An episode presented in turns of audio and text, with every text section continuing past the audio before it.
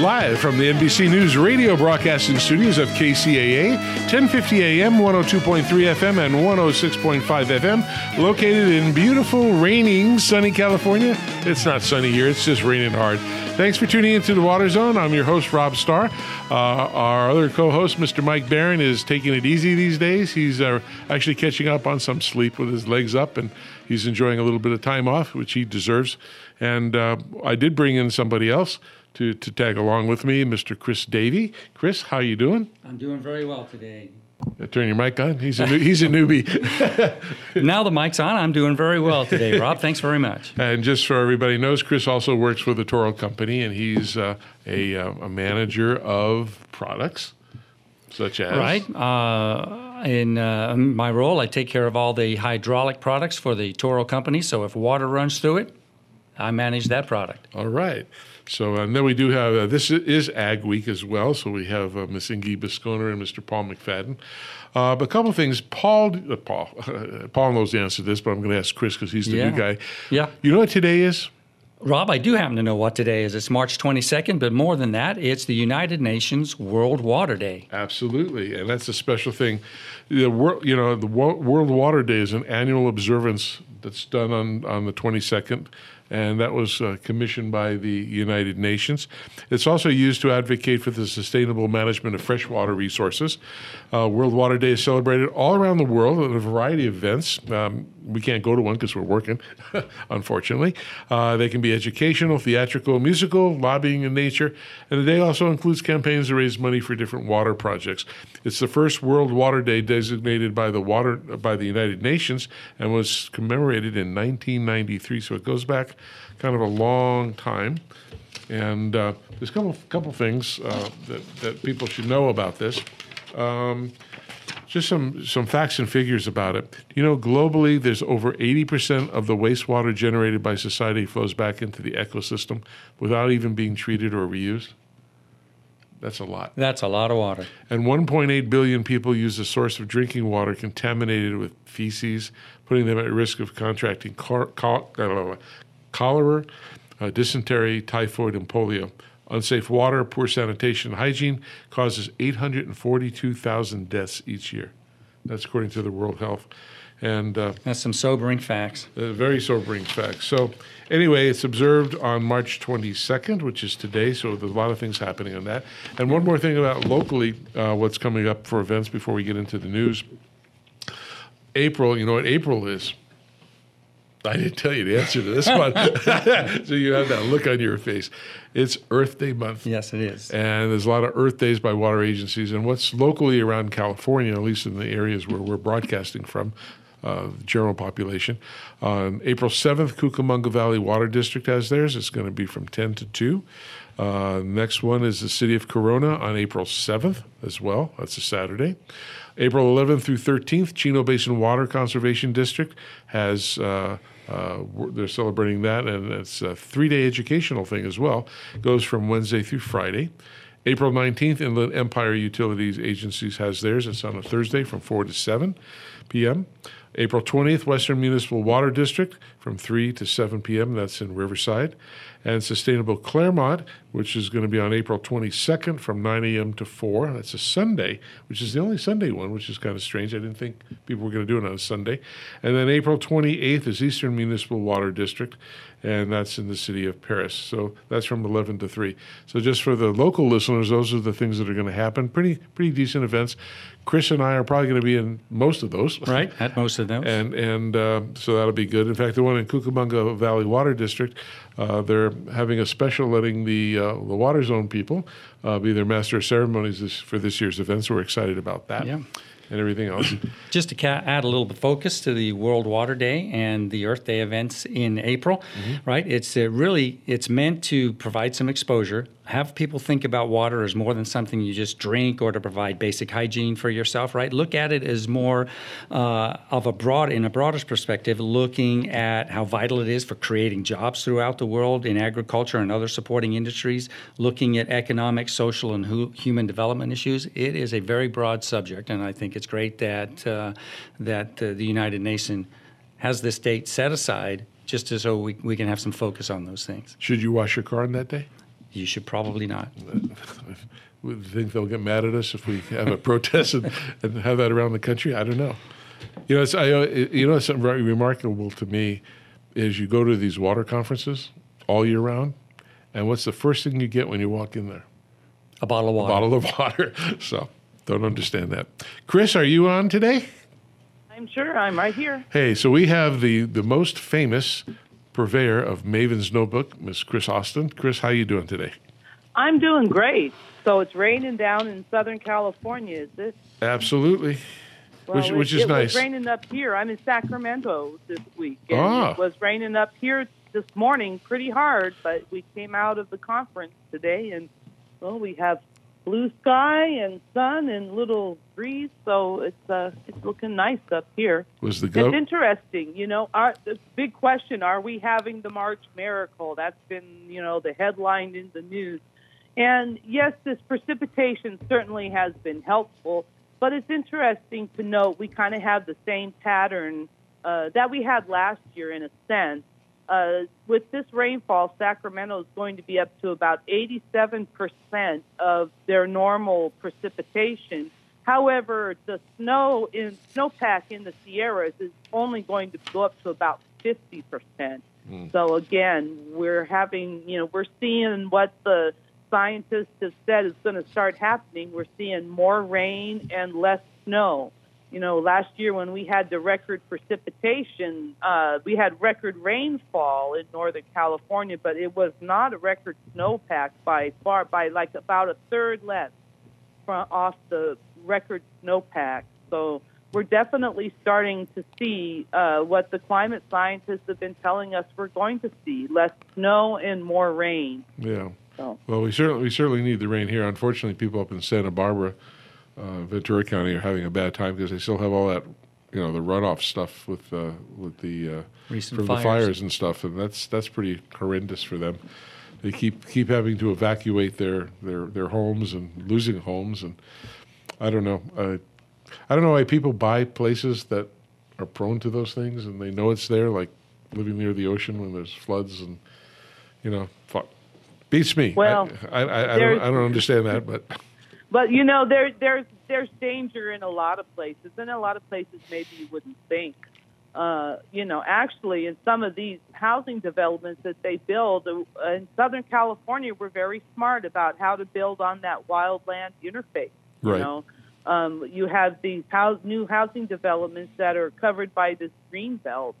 Uh, they're surrounded by the green belt, and the fire goes up to the edge of the green of the green belt, and the fire helicopters come and and knock that fire down. And you know, I in the 20 years that I've been living in the Santa Clarita Valley, we've had a lot of fires in our area, but in terms of eh, we have not lost a house in a new housing development the whole time I've lived there for from a wildfire coming in because you know they they built them so they keep them out. Where you get the property loss is where people that aren't on these developments they're in the canyons, nestled in the trees. right. You know, it, really beautiful properties, but you know, it, really anywhere in California, uh, if you're in a rural type property, you're you're you know you have wildfire risk and.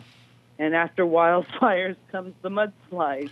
Well, I remember in the papers for all of us who own our homes, in the paperwork to buy the home, they, they have a clause in there about the thousand year flood or the hundred year flood, I should say. And so everybody kind of knows, hey, you know, this could happen within hundred years, and you know, your home's going to get washed away. And Well, you know, like down in in the San Bernardino area, there's a lot of development that's happened on these alluvial fans. Which, if you understand what an alluvial fan is, it's water that's come down out of the mountains and it spreads out across the valley. So you have these nice sort of properties that overlook the valley, but really they're quite uh, quite a, a flood risk. Oh. Uh, you probably wouldn't realize that. You think it's a desert, you know, You- doesn't rain here much. No. But when it rains, it really it can really rain and it can really cause problems. It, Oh. You know, Southern California has flood issues too. We're just not really aware of them. no, that's that's true. So what happened up at your conference this week? Oh, I am at a great conference this week. It's called the California Water Policy Conference.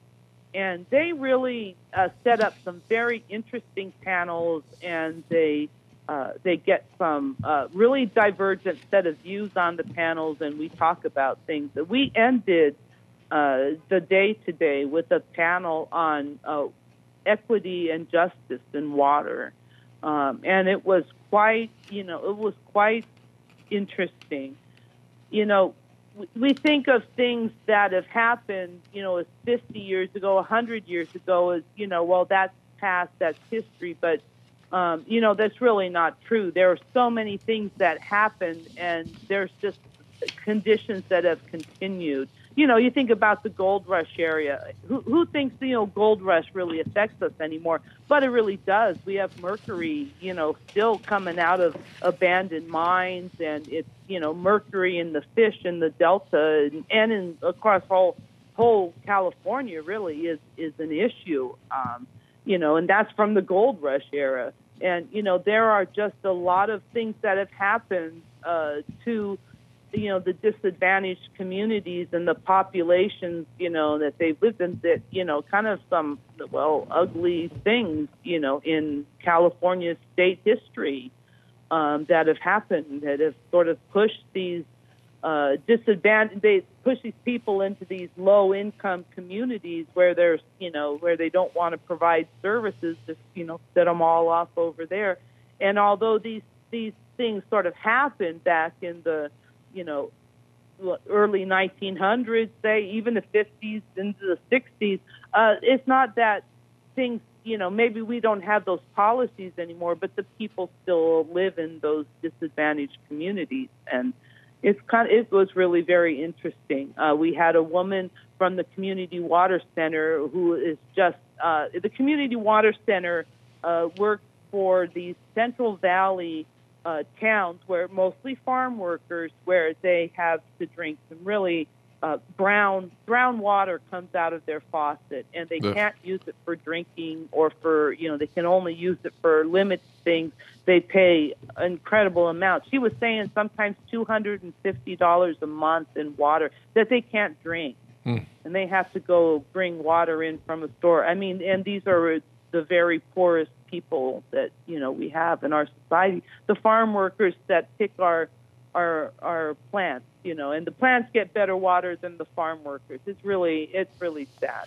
Yeah. Uh, but that was a very interesting panel that we closed with, um, and we had the director of Department of Water Resources, Karla Nemeth.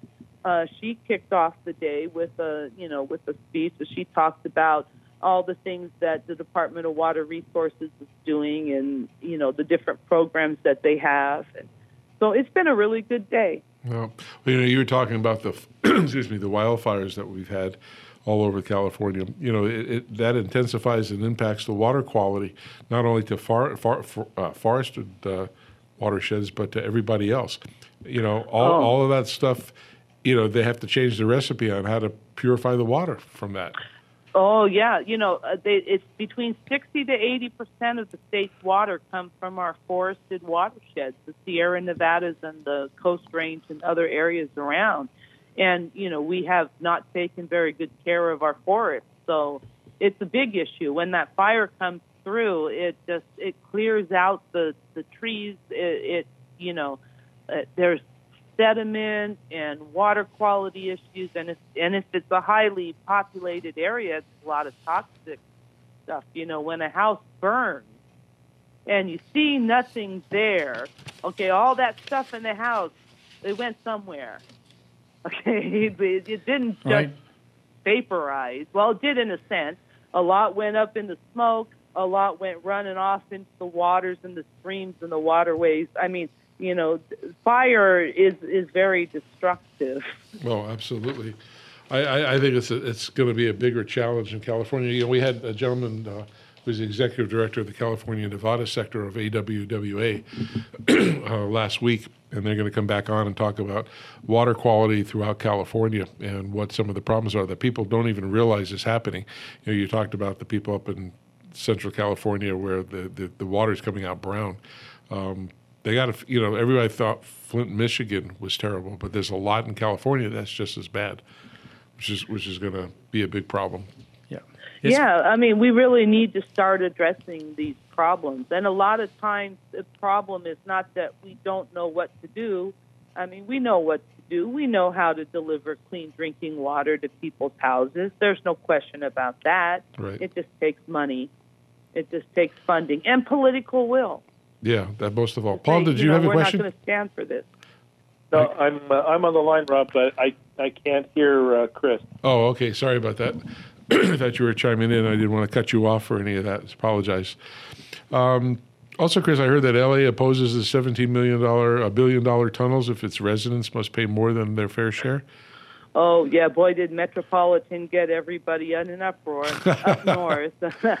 yeah, you know they talked. You know we're we're still arguing about these tunnels, and you know the state came out about a month, six weeks ago, and said, you know maybe we'll just build one tunnel and two intakes now, and we'll come back and do the second tunnel and the other intake when when we have funding for that and uh, and and so Metropolitan had a board meeting, and some of their board of directors said, "Well, what if we build the whole thing?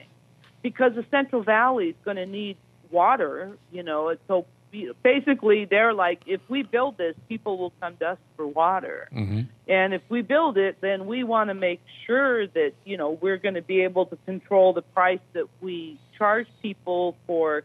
delivering them water through our tunnel system and all.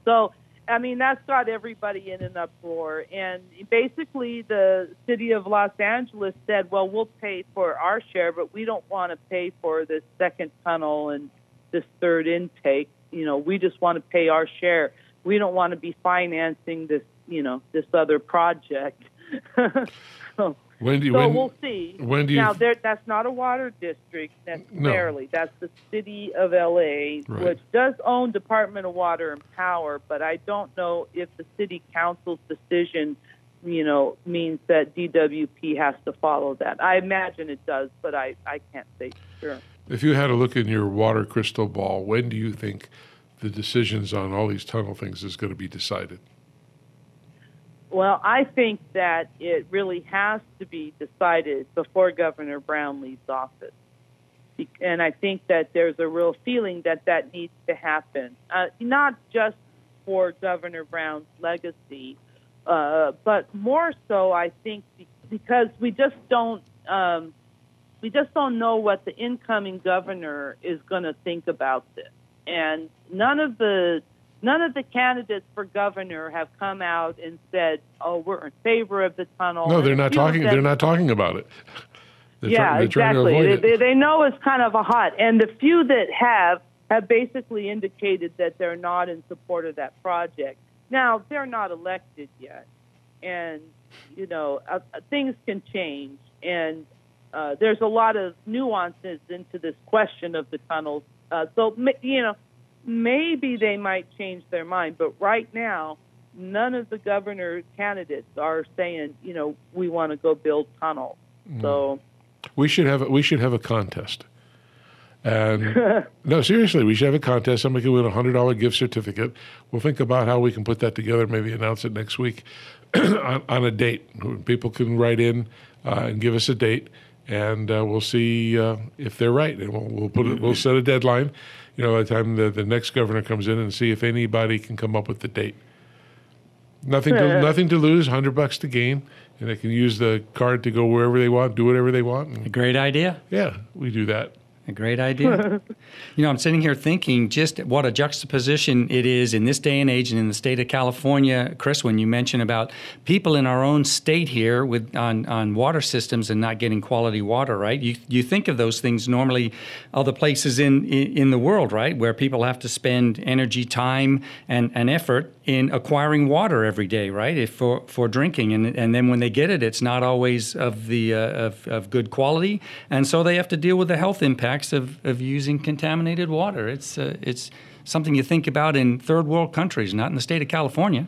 Well, uh, Yeah, but unfortunately, there's about a million people in the state of California that live that life. Most of them in the Central Valley, right. um, and most of them farm workers, and and unfortunately, most of them are people of color, which is really, you know, not. It's just really a very sad thing. Well, to me, to me, it shouldn't matter what race, religion, creed there are. They're human beings, and Exactly. you know they.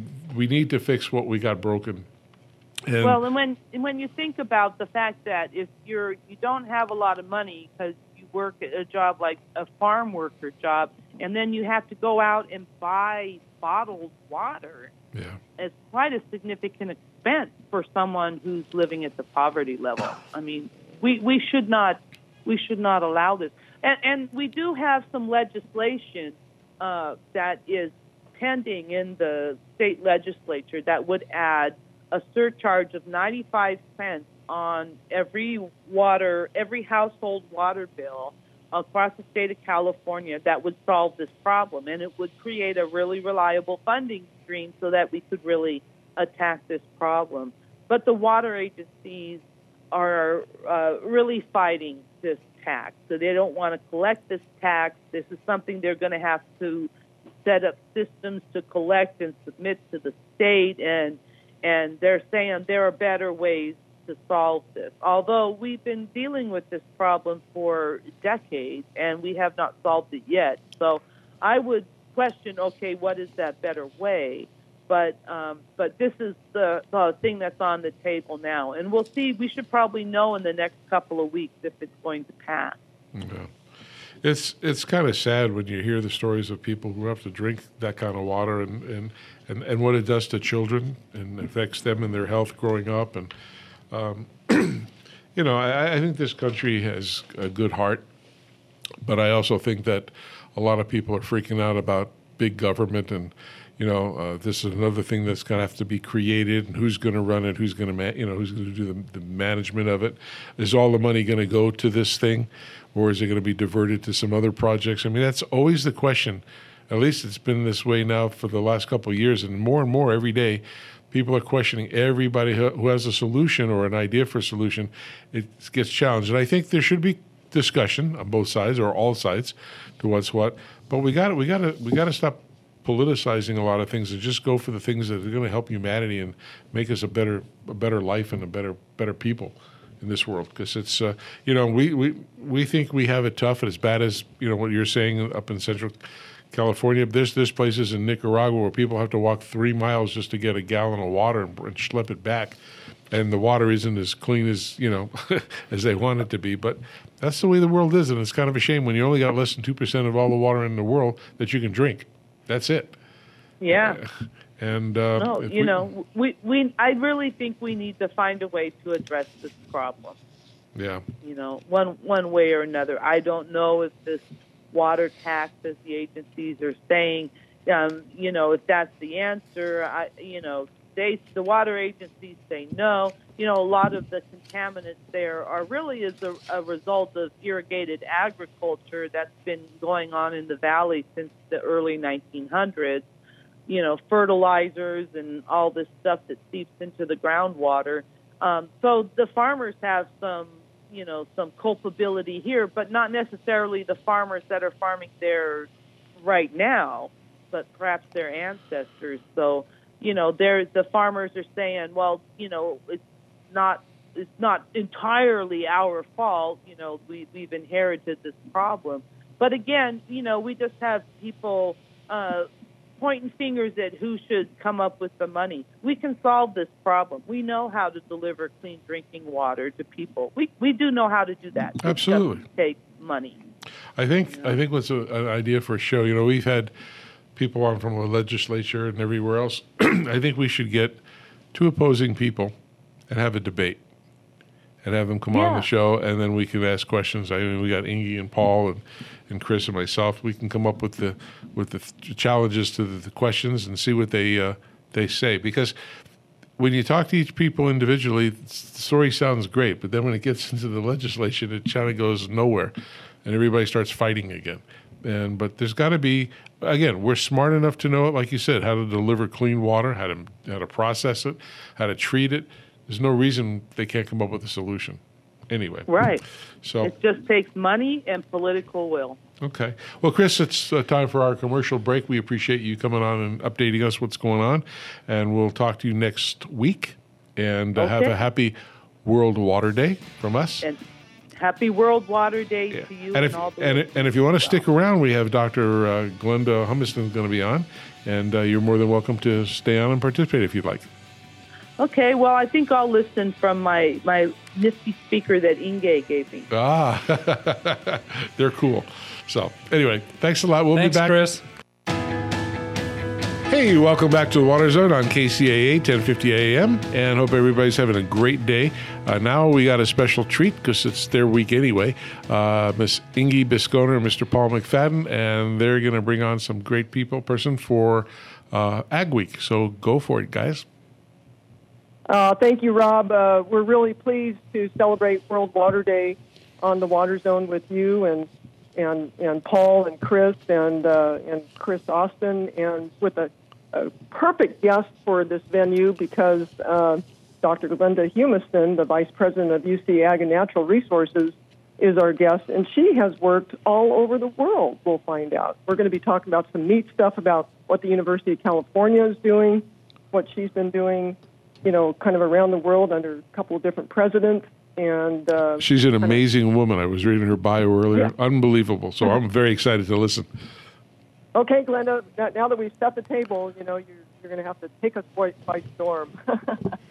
Yeah, Welcome to the once show, I get Glenda. past blushing, that was a really kind word. And my partner Paul is on the line. Paul, hello. Good evening. It's a pleasure to be here with you. Uh, and it's, uh, I'm excited uh, for the interview and to hear hear, uh, your thoughts on World Water Day. And I know our listeners are, are excited as well. So let's uh, let's move forward.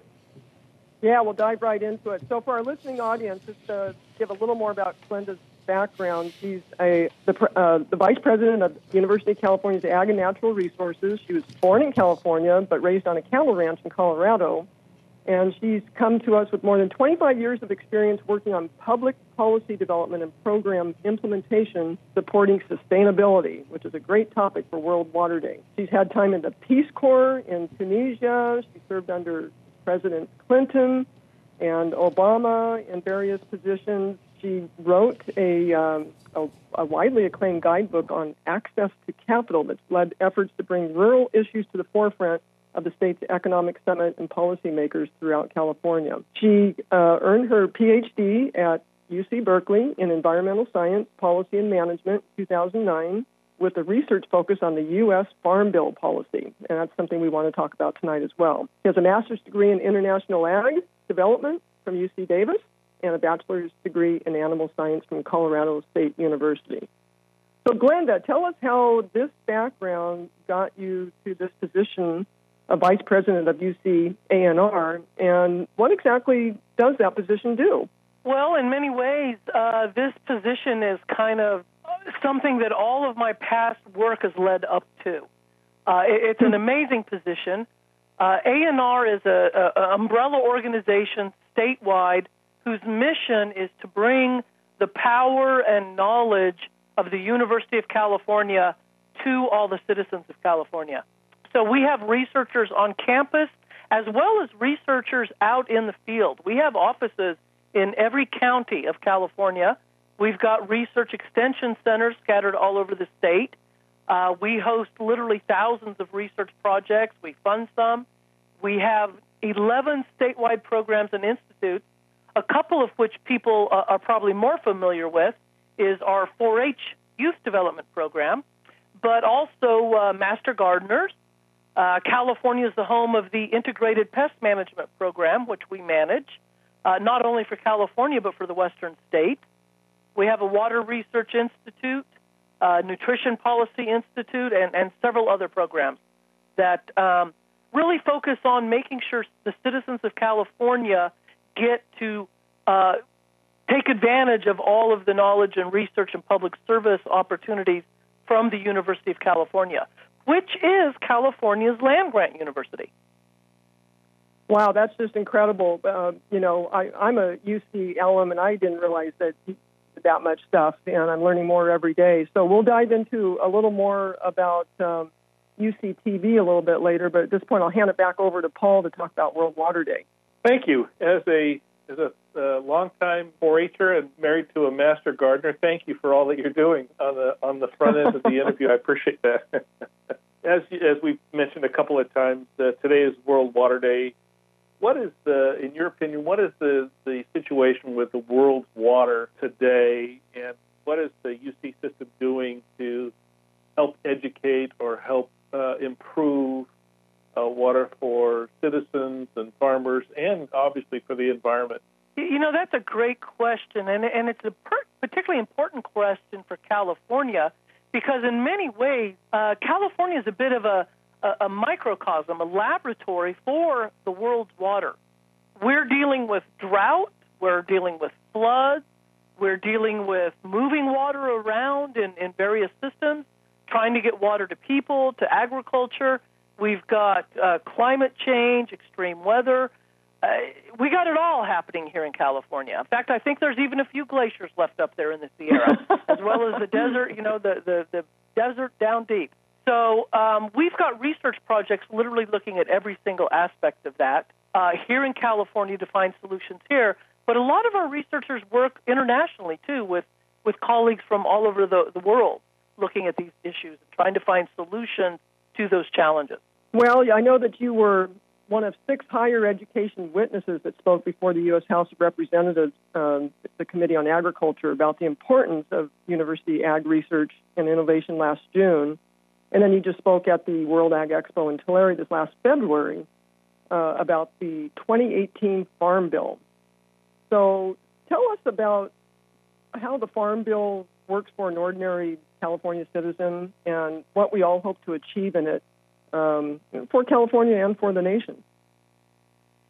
Yeah, I, I, as you mentioned in my bio uh, introduction, I, I did my PhD research on the Farm Bill.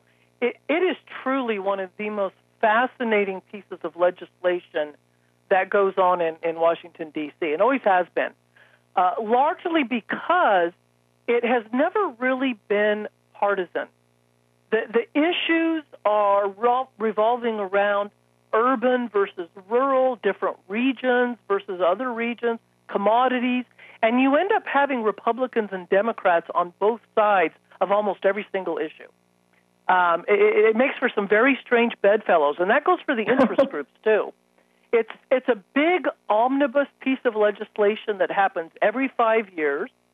Uh, most folks would say the modern farm bill was begun back in the Great Depression and the Dust Bowl the combination of which uh, really knocked the U.S. for a loop, to put it mildly.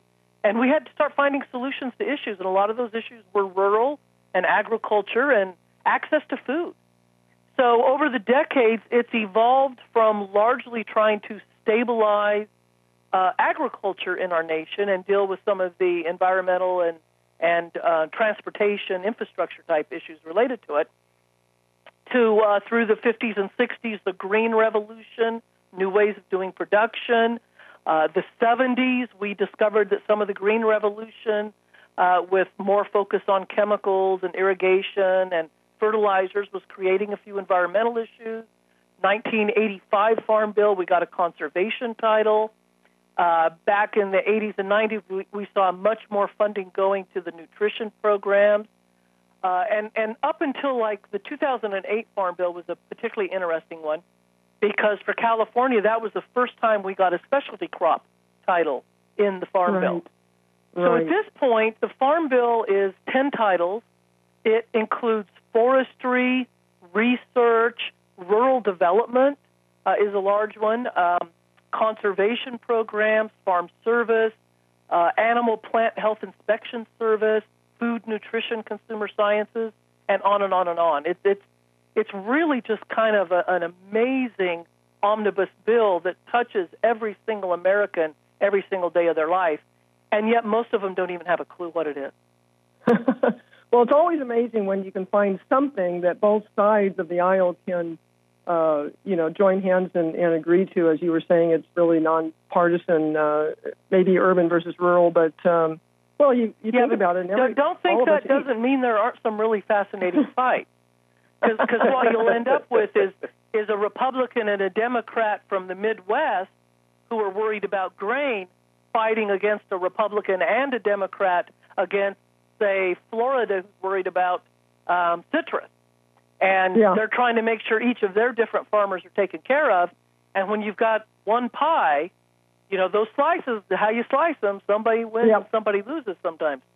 Everybody wants to get their share of the of, of, of the dollars, but at the end of the day, we all eat, and that is that should be something that we all agree on. So it's uh, it's good to hear. And I know Paula, you were just recently in D.C. working on the Farm Bill, and maybe you can add some color to this and what you just recently uh, heard. It was fascinating. I I, uh, I was there for the Irrigation Association's legislative fly-in, and we met with a number of senators and, and congressmen and their staffs on determining where we're at with the farm bill. And uh, uh, I know that there's a lot of uh, things and a lot of moving parts, and uh, especially on the House, it seemed to me that there was they're much more receptive, along with a few senators. Um, much more willing to engage and and uh, uh, listen uh, with uh, with uh, with uh, suggestions and so forth. Um, but the but the latest information that I had, and I'd be interested, uh, Glenda, what you have heard. There seems to be um, uh, some stalling, if you will, on the Senate side, uh, which I was told runs about two or three weeks behind the House in in this area. But there seems to be some stalling there in terms of putting uh, putting ideas uh, together to kind of match up with things that are done in the House. And I'm curious what your uh, what your sources are telling you.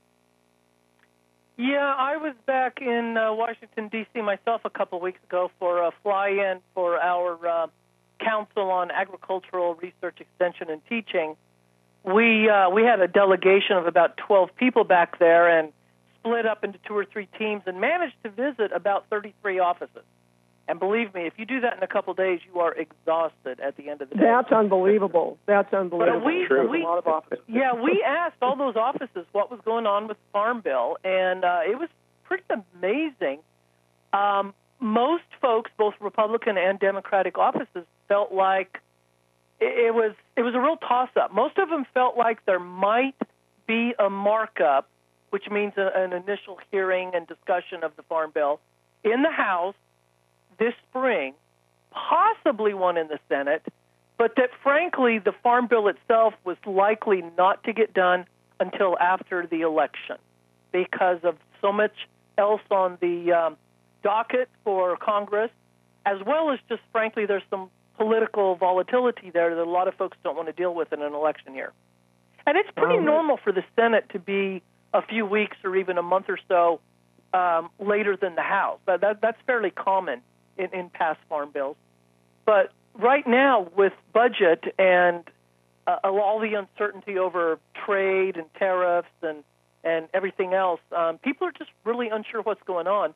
Plus, there's a lot of volatility over funding for the nutrition program. That's that's what's really holding up a lot of the discussions between the House and the Senate.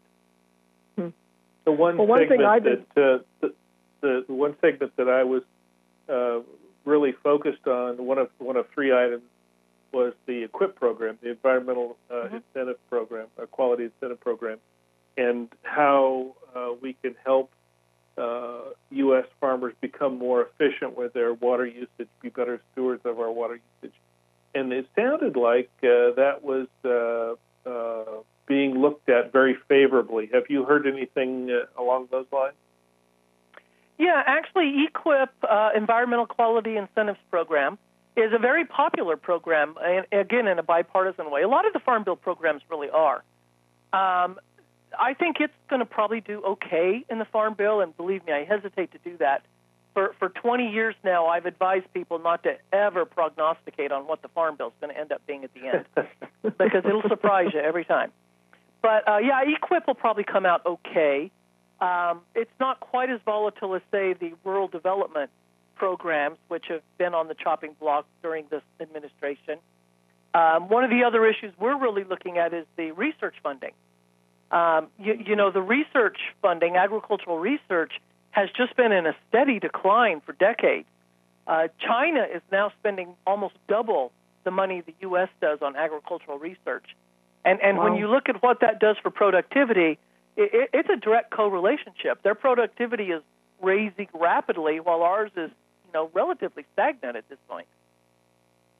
Well, one thing I've been happy to see in um, uh, the Farm Bill or in the EQIP program is that we're starting to use the language of, of productivity, that we're wanting to fund and modernize our, our agricultural practices and, you know, water um, uh, irrigation efficiency in particular to be a term called water use efficiency rather than just water conservation. And that means we're getting more crop per drop and getting more productivity. I know other countries are doing that, and I've felt strongly for you know over a decade now that we really should be uh, rephrasing that. And uh, I, I think that's starting to pick up. And would would you agree? Have you heard anything about that, or are you really um, dialed in on that at all? Yeah, no, I saw that language as well, and I think you're right. You, you are right on. That's extremely important because conservation just assumes that there's some innate value in not using water. When the Right. reality is, um, our food requires water to be grown, and and what we do need to be looking at is that efficiency. That that's a, where a lot of our work throughout California is on. You know, given that we've got 400 some crops here, um, Yes. and and you know drought conditions frequently, it, it's a big issue. Yeah. Well, let's move to water infrastructure. That's always um, a nice topic. You know, the conveyance, the surface storage, the groundwater. Uh, we know that that's critical for the entire United States, um, and especially here in California, to sustain our ag and, and environmental and urban use. Um, what do you see in your crystal ball um, happening on that front, maybe from both the federal and state legislative standpoint? Well, I think your uh, previous guest spoke a little bit about the, the tunnels and, and some of that, so I won't spend too much time there. Um, clearly, there's interest in California in storage. I mean, we, we, we passed a bond, there's discussion about that, but there's a lot of details to be worked out. There's still a lot of disagreement uh, on what that's going to look like and where it's going to be. Uh, my understanding is the omnibus bill to keep you know the government functioning, the the 17, 18 um, fiscal year, um, that was I, I'm not sure it was voted on yet, or it was just voted on. The president hasn't signed it, but he's going to soon. It's very very close. Did include some funding for um, storage here in California. Um, I don't know all the details on that, but clearly we we've got to find ways to do both surface storage and groundwater. In fact, that's a really huge project we've been working on this past year is facilitating much more effective groundwater recharge um, to, to help us, you know, store that water in the wet years so that we've got it for dry years. Right, right. And Paul, you were just in Sacramento uh, on some of these topics. What what what did you hear? Well, it, it, it's interesting because um, uh, there was a very interesting speaker uh, at this uh, CII conference, uh, uh, Dr. Helen Dahlke from UC Davis, who's studying groundwater recharge. And uh, some of her recent research with the with the amount of water that left the state because the permitting process was uh, uh, a hurdle for uh, local uh, folks, uh, both uh, in water districts or farmers or whomever, to get water back through uh, a- any conveyance system to allow them to flood their ground. And uh, I was just curious, uh, is that an area of focus, uh, streamlining the, the, the approval process to allow us uh, as, uh, as a farming community, let's say, to uh, flood our our uh, fallowed fields to, and, and that allow that groundwater to percolate back into the into the aquifer. Is that something that that the UC system is looking at as well? Absolutely. In fact, um, we hosted a, um, uh, a about 75, 80 people at a meeting, co-hosted it with California Forward and some other partners this last fall in preparation for the California Economic Summit. Uh, one of the three major goals of the California Economic Summit has right now is to develop, and, and we're using develop in a very broad term, 1 million acre feet of water additionally each year for the next 10 years. and uh, improved groundwater storage is a real key issue there. What we did is we brought together folks from local government, uh, land use decision makers, water management agencies, and this year we added in flood management too, because part of the problem is those three different entities land use, water management, flood management they really aren't talking together as much as they could or should, and some of their rules and regs are contradictory to each other. So we identified some specific recommendations on that and presented those at the State Economic Summit, and they're now moving forward. We're, we're going to have an additional follow-up meeting to that later this this year to keep keep the momentum. That's excellent news. I think uh, uh, I, I uh, the conferences and lectures that I've attended, I, I think uh, your observations are, are uh, crystal clear because I, I've seen the same kind of things happening, and and everybody uh, is kind of doing their own thing, if you will, and uh, just uh, pro- uh, providing uh, these folks with a forum where we can sit down and discuss these things rationally and work together uh, to solve these uh, these problems in a in a bipartisan way it's going to benefit everybody uh, the the urban uh, folks, the farming community, and and the environment. I think that's uh, absolutely critically important. In fact, our, our recommendations included groundwater recharge in urban areas as well as ag lands. And and just to give you a sense of how uh, much interest there is in this and how exciting it is, um, Scientific American ranked the idea of improving groundwater recharge projects on ag lands as one of 2015's top 10 big ideas that will change the world. Wow. That's that's refreshing to hear. I'm encouraged. It seems like such a no-brainer, but we weren't really doing it. I mean, it's just uh, hindsight's always 2020, of course. But yeah, irrigate efficiently during the irrigation season so that we don't over-irrigate and you know get the bad stuff into the groundwater. But in the winter, when we have our big storms, that's when we need to deliberately flood irrigate our lands and recharge that that savings account, right? Absolutely. Yeah. And, and the beauty of it is, if you do it right, you get a lot of other side benefits as well. Such as? Boy, we could talk about that all. Uh, all yeah, yeah well, wildlife yeah. habitats and obvious Yeah, ones, wildlife wildlife habitats. Yeah. Plus, also the kind of land that you're putting water on to recharge groundwater, particularly in high water events, is probably reducing flooding in a place you don't want flooded, like a city. Sure, sure, sure.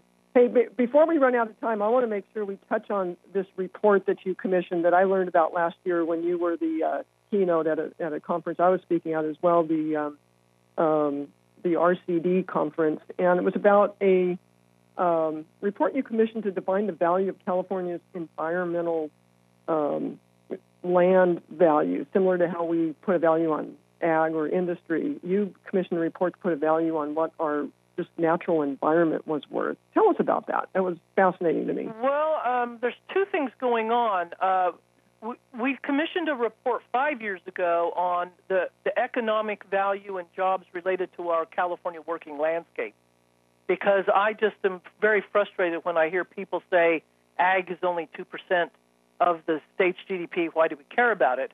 When right, the reality right. is, if you look at California's working landscape, the the value in 2012 uh, was over 318 billion dollars in direct sales alone. We're wow. currently updating that report, uh, putting together a blue ribbon task force to do so because they really underestimated some stuff in the early report. When the new one comes hmm. out later this year, it's going to show that California's working landscapes are probably somewhere around 40% of the state's economy.